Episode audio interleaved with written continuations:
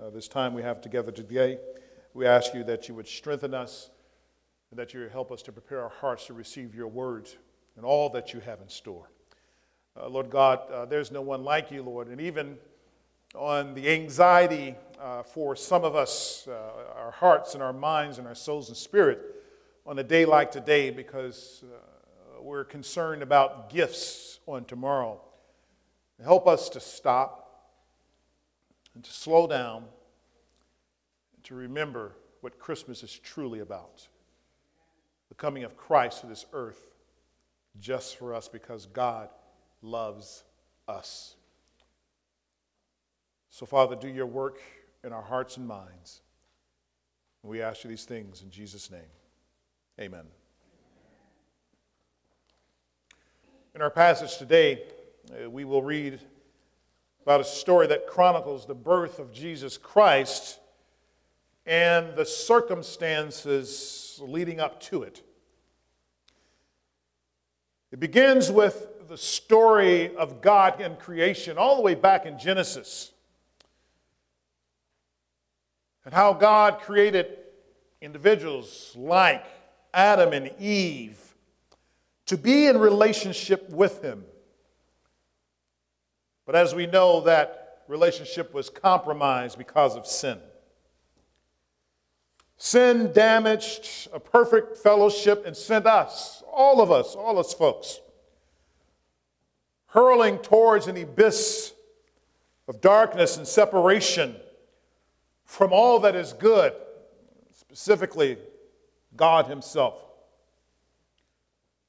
God, being merciful, sends help from on high, however. He sends Himself in a way that faithfully represents Him, but also faithfully represents us here on earth. So, this story today picks up with a guy named Joseph and a gal named Mary. These were most ordinary people, from all of what we can tell in Scripture. I'm sure that Joseph was much like many of us men in here today.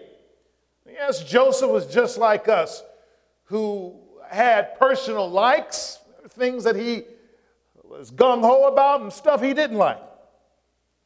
Joseph was just a man trying to make it in this world. And this Joseph, he was also looking for a woman. And he found a woman, and her name was Mary. Mary was also an ordinary woman. An ordinary woman, probably minding her parents, minding her own business, also trying to make it in life. But also, like many other women before her, she wanted life to go well. She also wanted a man, a man who would love her and a man who would care for her. Well, neither Mary nor Joseph uh, sought after the limelight. They were not looking to become a household name. Neither Mary nor Joseph wanted to be depicted in the form of statues on our lawns this time of year. Neither did Mary hope to one day to be a bobblehead on the dashboard of someone's car. Not only here in our nation, but in other nations all over the world. This is not what uh, she sought after. Uh, this was not what Joseph sought after. As a matter of fact, I recall that uh, when we were uh, younger, living at home with our parents, uh, we used to have the nativity scene on our, on our uh, yard. Mary, Joseph, the shepherds, and the whole nine yards. They're about yay high. They're about three feet high. And I remember distinctively how at the bottom there, there was like this, this clump of sand just to keep them still when the wind blew. And also recall one Christmas we woke up and Mary and Joseph and baby Jesus was gone. It wasn't because Santa Claus came and took them and left some gifts there. It's because folks in the hood decided that they liked Mary and Joseph enough to take them to put them in their lawn. But in my sanctified imagination, I can hear Joseph and Mary saying from heaven, Good.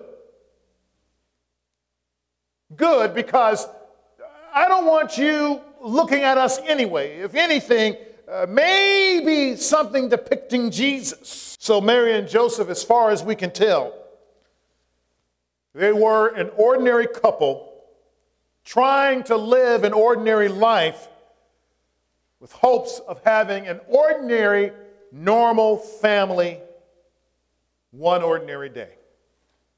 Turn with me to Matthew chapter 1, verse 18. Matthew chapter 1, verse 18. Now, the birth of Jesus Christ took place in this way. When his mother Mary had betrothed to Joseph, had been betrothed to Joseph, before they came together, she was found to be with child from the Holy Spirit. A pregnancy without a husband is a pregnancy in question. I'll say that one more time. A pregnancy without a husband is a pregnancy in question. Number one, why is it important to even uh, need to know about the circumstances surrounding the birth of Jesus Christ? While it's common to only speak of a person being born and entering into this world, uh, occasionally details emerge when extraordinary circumstances are involved. This is true of uh, several biblical characters, especially key characters like Jesus and Moses. The birth of most others is just a fact of life, and we understand that someone was born, there's another baby that was born, there were twins, there were triplets, and that's just the way it goes. But we who believe in Jesus Christ understand the circumstances surrounding his birth uh, to be particularly important because it, uh, it identifies Jesus as being special. No, not the special in the sense that his birth, birth was difficult for his biological mother, nor was his birth special because he had mental or physical challenges. No, not because of those things. But the birth of Christ was special in terms of who he is. In fact, his presence alone, just him being here on this earth, would intimidate people.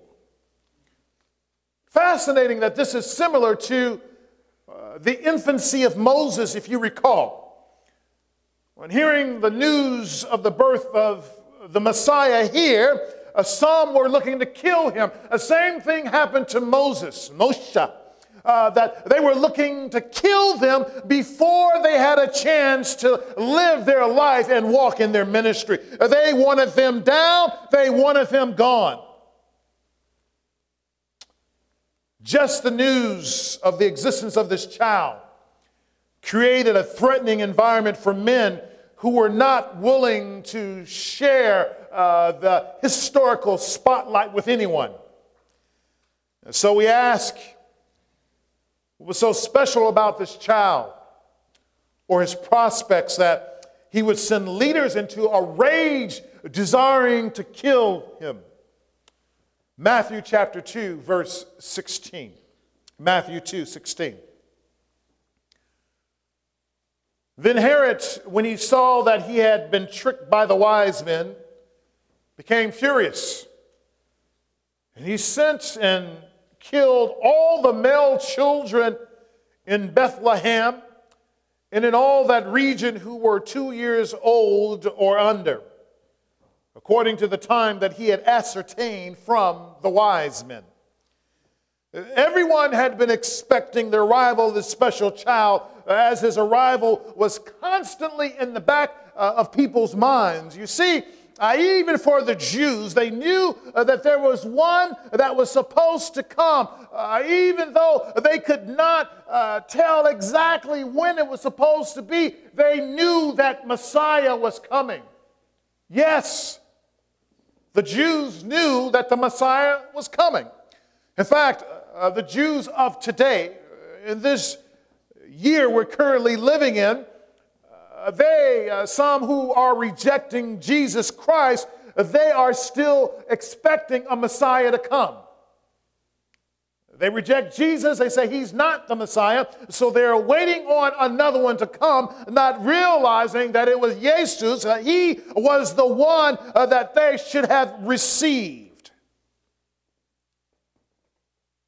So, in the minds and the hearts of all the Israelites, they knew that there was one that was coming, uh, that was coming to save his people.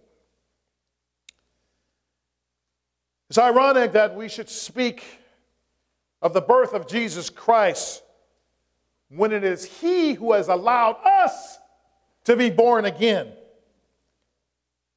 But when we speak of the birth of Christ, is it that very moment in time in which he finally came into existence as we know? Uh, so is the Messiah, is Christ, uh, is Jesus, did he come into be, to be born uh, the, the, the, day to exi- into existence, the day that he was born of Mary? In other words, was he not and then he was like you and I? Bottom line that Jesus Christ was pre existent before he came in the likeness of human flesh. The scandal of a pregnancy. Again, here, verse 18 Mary was engaged to Joseph, but she was pregnant with a child before the wedding. Now, I'm not certain about uh, many of you men in here, but I'm not sure how you would feel to know that your bride to be was pregnant before the wedding.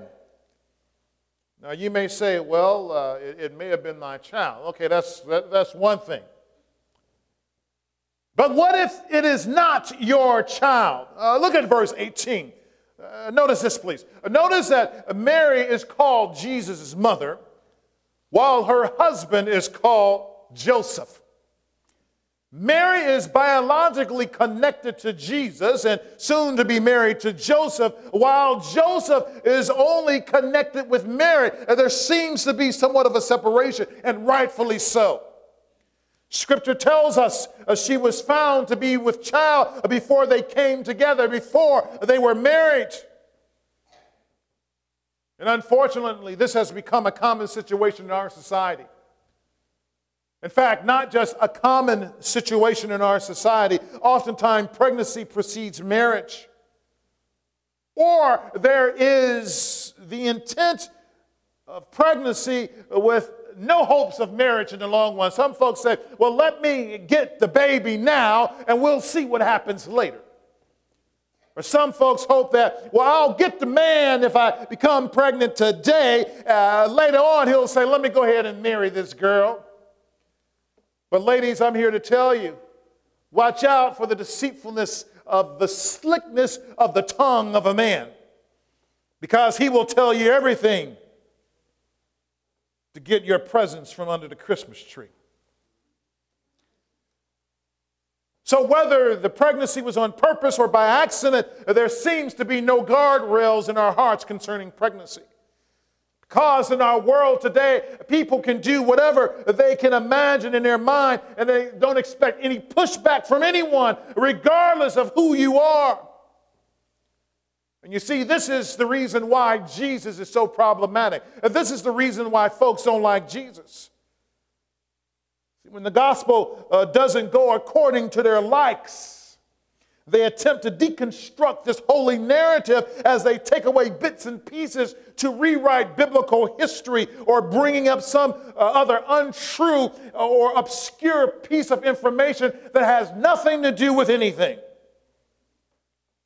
Therefore, some will only attend churches that will coddle them to make them feel good all the time.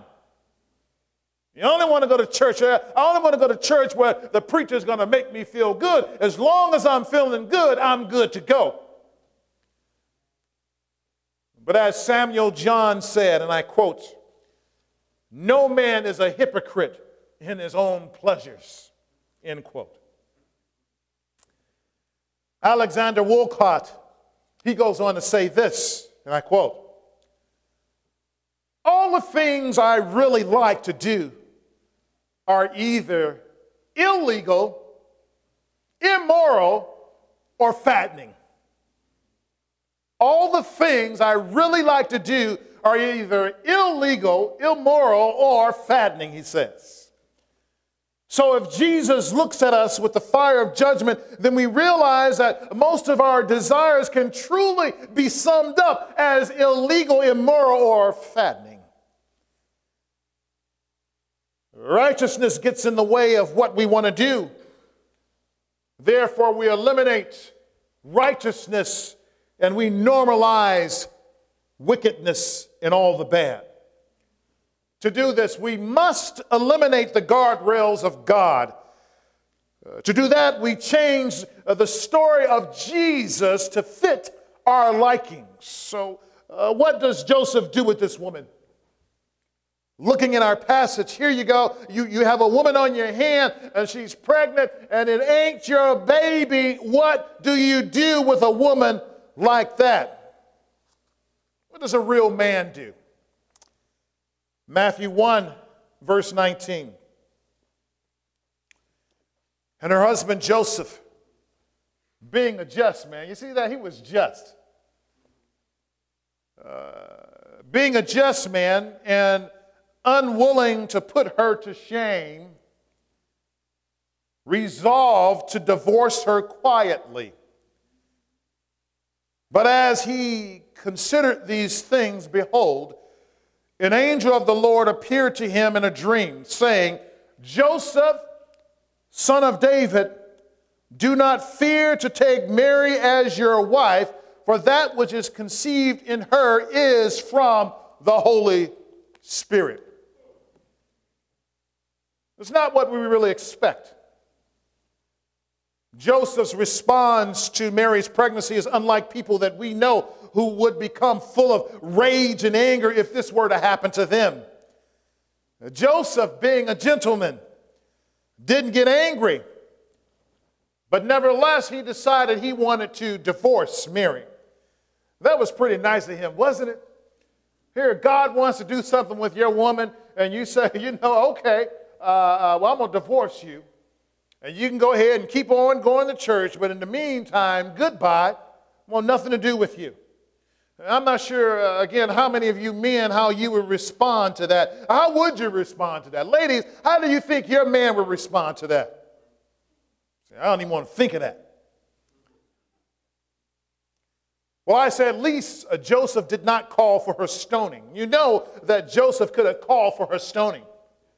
He could have said, you know what? Mary, you got a baby. You talk about some Holy Spirit. Ain't no Holy Spirit got you pregnant. Let me go get the Pharisees. They're going to have a good time with you and they're going to grab all their rocks. Remember, do you remember what happened to the, uh, to the woman uh, uh, when Jesus uh, went to, uh, to save her? She was in adultery, right? She had all these women, she had all these men, and, uh, and they were ready to throw the stones at her. Remember what happened? But now, here it is uh, Mary herself. Now she has a baby. Proof positive that she had been, some would think, with a man. So Joseph says that, you know what? I'm not going to put you to shame. I'm not going to have them to stone you to death. I'm just going to divorce you. Joseph understood something. Notice here that in verse 20, that the angel of the Lord addressed him as the son of David. Did you see that? He was being addressed as the son, not just of David, but as the son of King David. Uh, you notice that, it skipped many, many generations. If you go back and, and read the genealogy, you'll notice that. Uh, but he is being addressed as the son of King David. What is that implying? That the angel of, Lord, of the Lord had come to him and had spoken to him and called him the son of David, saying that you are of royalty. That Joseph, even though this is not your child, there's something special that I'm going to do with this family. So Joseph uh, had to understand who he was. If he were to follow uh, the Holy Spirit, if he were to embrace his woman, he had to understand who he was. Do you know who you are in Jesus Christ? You see, uh, knowing who you are, knowing who we are in Jesus Christ, it eliminates a lot of the confusion in life. Amen. If we know who we are, we can walk in the confidence. Amen. If we know uh, who we are, we can walk without uh, with being able to spot the lies. If we know who we are in Christ, we have a conviction in our souls. If we know who we are, we know we're going to heaven to be with the Lord one day. Can you say amen?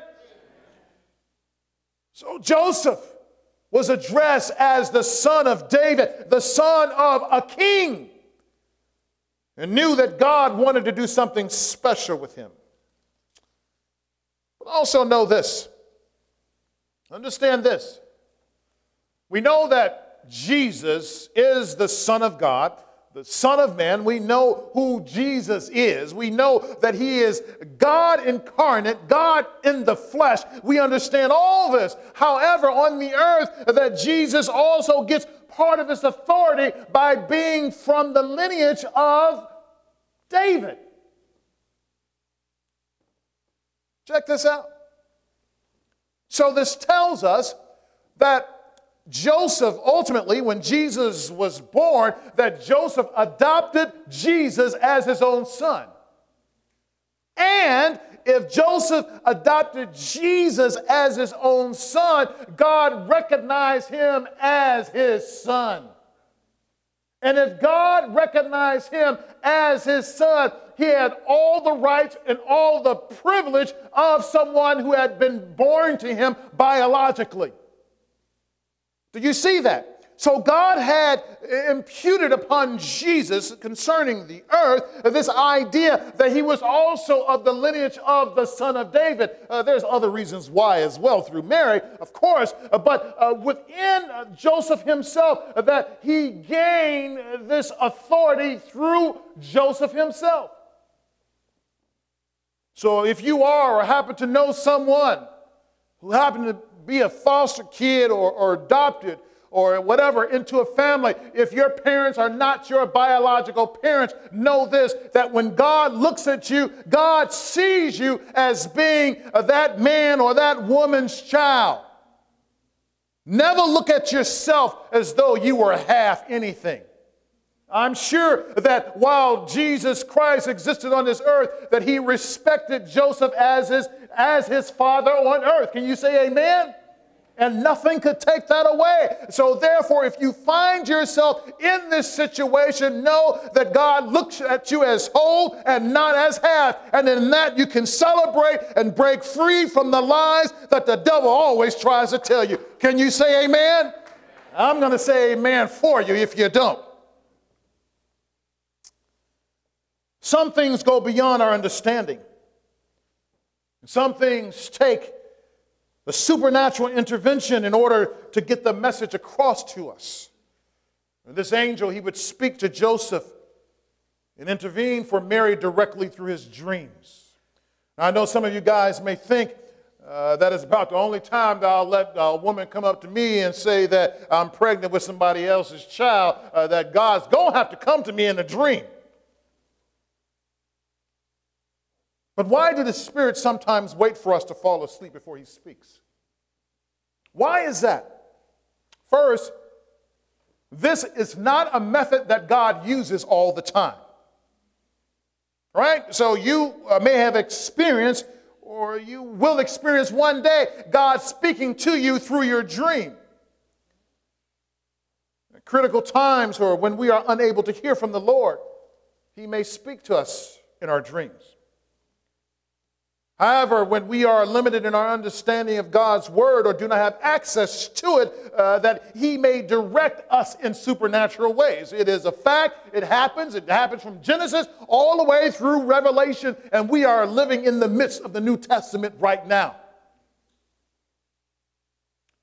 But when He opens up the avenue for us to learn His word, uh, you have to hear it now, right? Uh, you may be asking yourself, uh, how come God doesn't speak to me? You know, I hear all these stories. God told me this, God told me that. Well, one of the reasons that you don't hear God speaking to you because you got the Bible sitting there in the back window of your car, and God says, open it up if you want to hear my voice. See that? And we're standing around waiting on God, uh, waiting on a big snowball to hit us from heaven, right? Oh, that was God. No, I, I need to turn left here at this, this corner, right? But God gives us His Word. He gives us His Word to study. He gives us His Word to meditate on. He gives us His Word to pray in and through. So if you're waiting on a dream, stop waiting and open up these covers or turn on your iPad, iPod, your iThis, your iThat, whatever you have. And if your device is so smart, how come you can't leave the Bible open all the time? Tell it to say open. Hey, open up. If you want God to speak to you, open up the Word of God.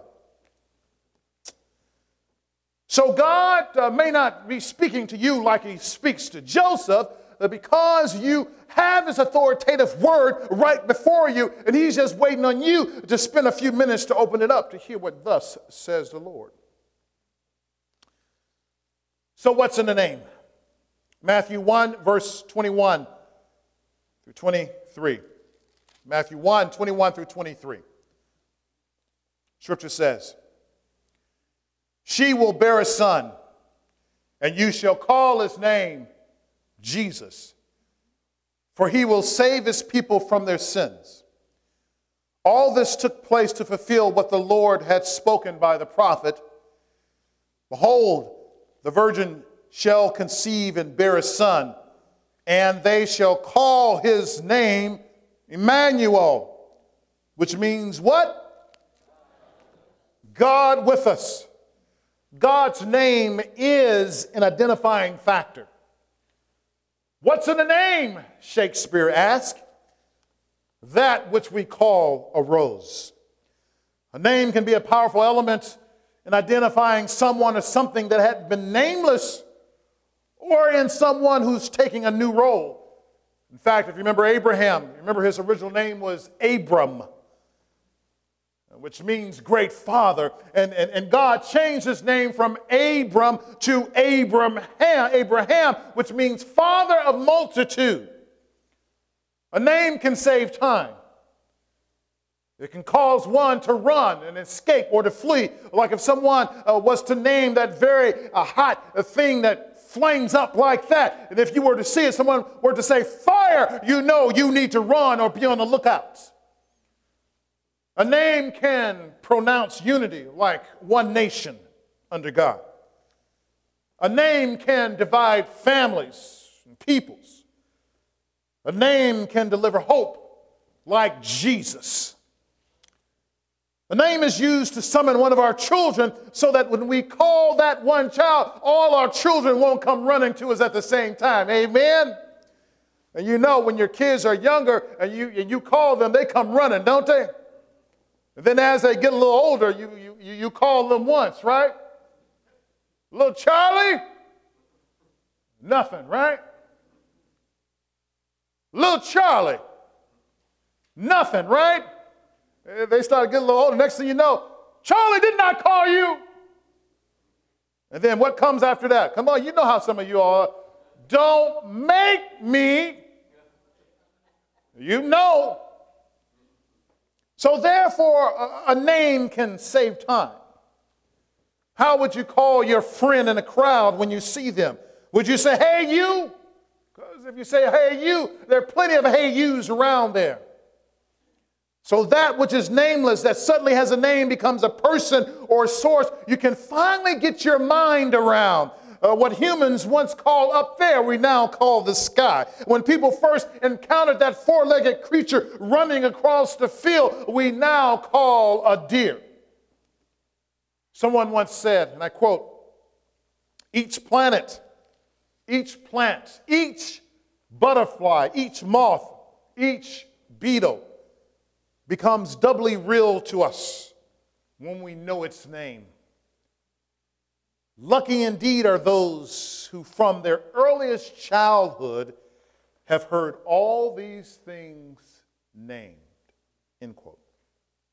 God the Father did not wait for people to think of a name for his son, right? Because I know some of y'all, uh, if God said, okay, I need sister so and so and brother so and so to go ahead and give my son a name, what you gonna call him? Uh, let's see, uh, Elisha Cron, or uh, what we go? Uh, uh what, what, shall I call him? Uh, uh, I'll call him David, but I'm to spell it D A V Y D. Or, uh, you, you, know, we start making up syllables and things like that. Uh, can you imagine God waiting on us to name his son? He decided before his son made his entrance on this earth what his name would be because we know that God's name is I am. Amen.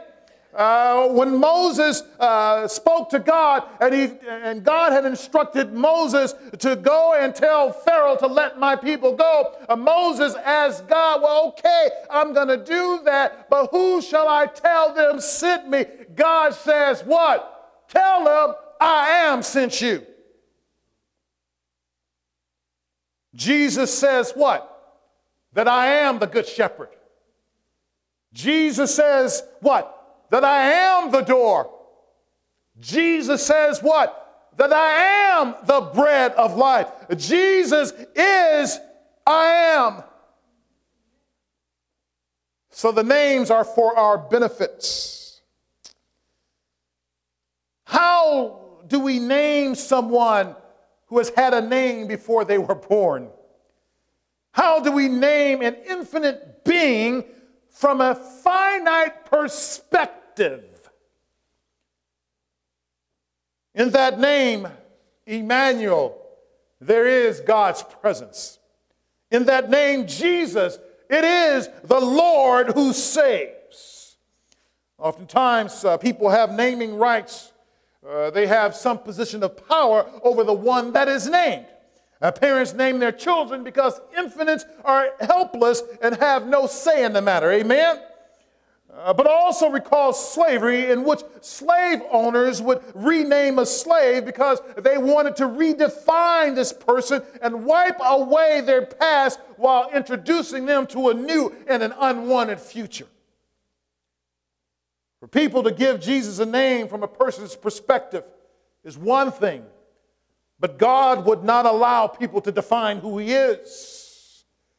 As much as we try, and as much as we attempt to fit the Lord into our own little concept, uh, He will not and cannot be defined by us.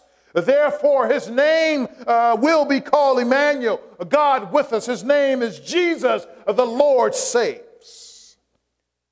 The Lord Jesus is not one that was, uh, was chosen uh, by closing uh, uh the name Jesus, that is, was not one that was chosen by simply uh, finding uh, his name in a baby name book. We don't go to the library, find a name book, and close our eyes and say, This is a good name for our Savior. Neither was the name Emmanuel concocted based on what sounded the blackest what sounded the most African, the most Irish, German, French, Chinese, or any other groups of people that you can think of or identify with. The name was selected because it was based on the identity of our Lord and the ministry he would work on our behalf. You see, in the name of Emmanuel, there is theology. In the name of Jesus, there is the study of God. It introduces us to who God is. God reveals who He is through the name Emmanuel, through the name Jesus Christ. Hebrews chapter 1 beginning in verse 1. Hebrews 1, beginning in verse 1. And the writer of Hebrews says this Long ago, at many times and in many ways, God spoke to our fathers by the prophets. But in these last days, he has spoken to us by his Son, whom he appointed the heir of all things, through whom also he created the world. Verse 3. He is the radiance of the glory of God and the exact, you see that, right? And the exact imprint of his nature, and he upholds the universe by the word of his power.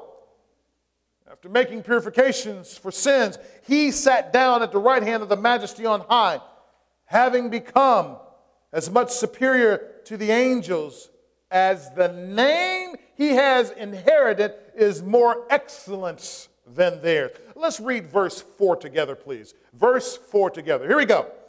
Having become as much superior to angels as the name he has inherited is more excellent than theirs. Uh, the psalmist also goes on to say in Psalm 54 4, it says, I will give thanks to your name, O Lord, for it is good.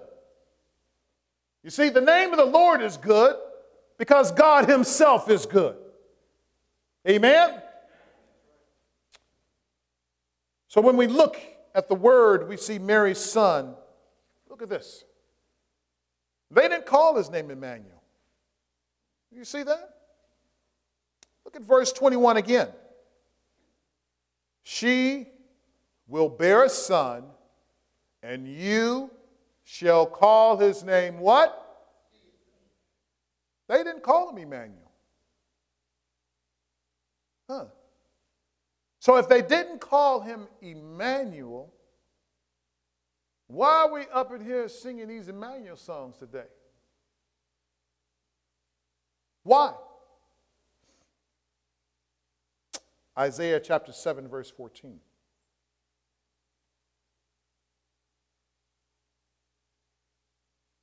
Isaiah 7 14.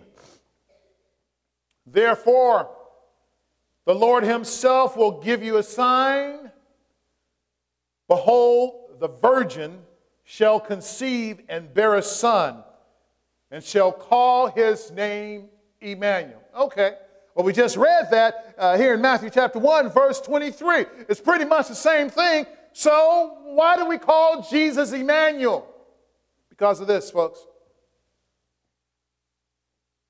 The gospel writer Matthew, as well as the other gospel writers and everyone else that came after them, all the apostles, all the disciples, everyone understood that Jesus is a fulfillment of the prophecy of Isaiah chapter 7, verse 14.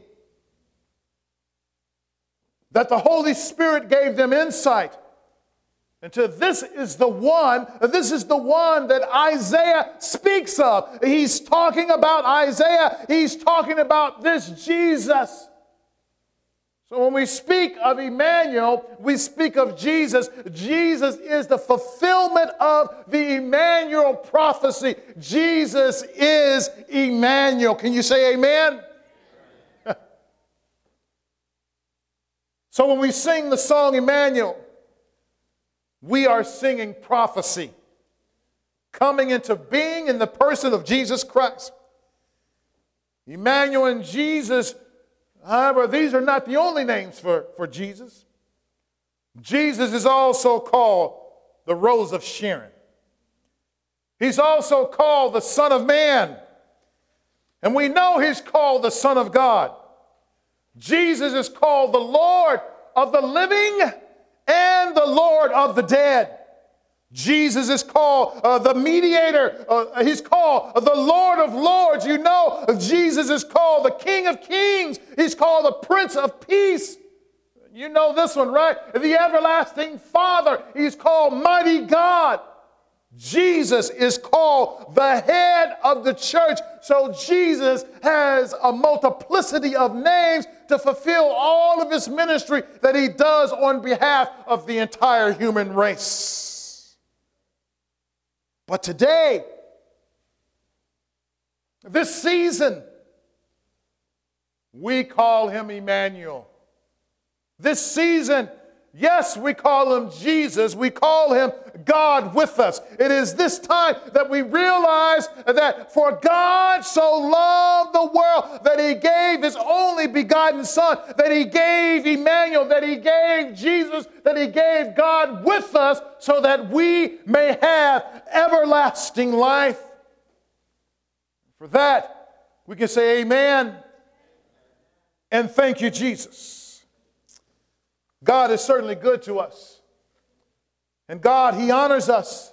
Even as we desire to draw near to Him, God is with us. Are we with Him? Let's pray.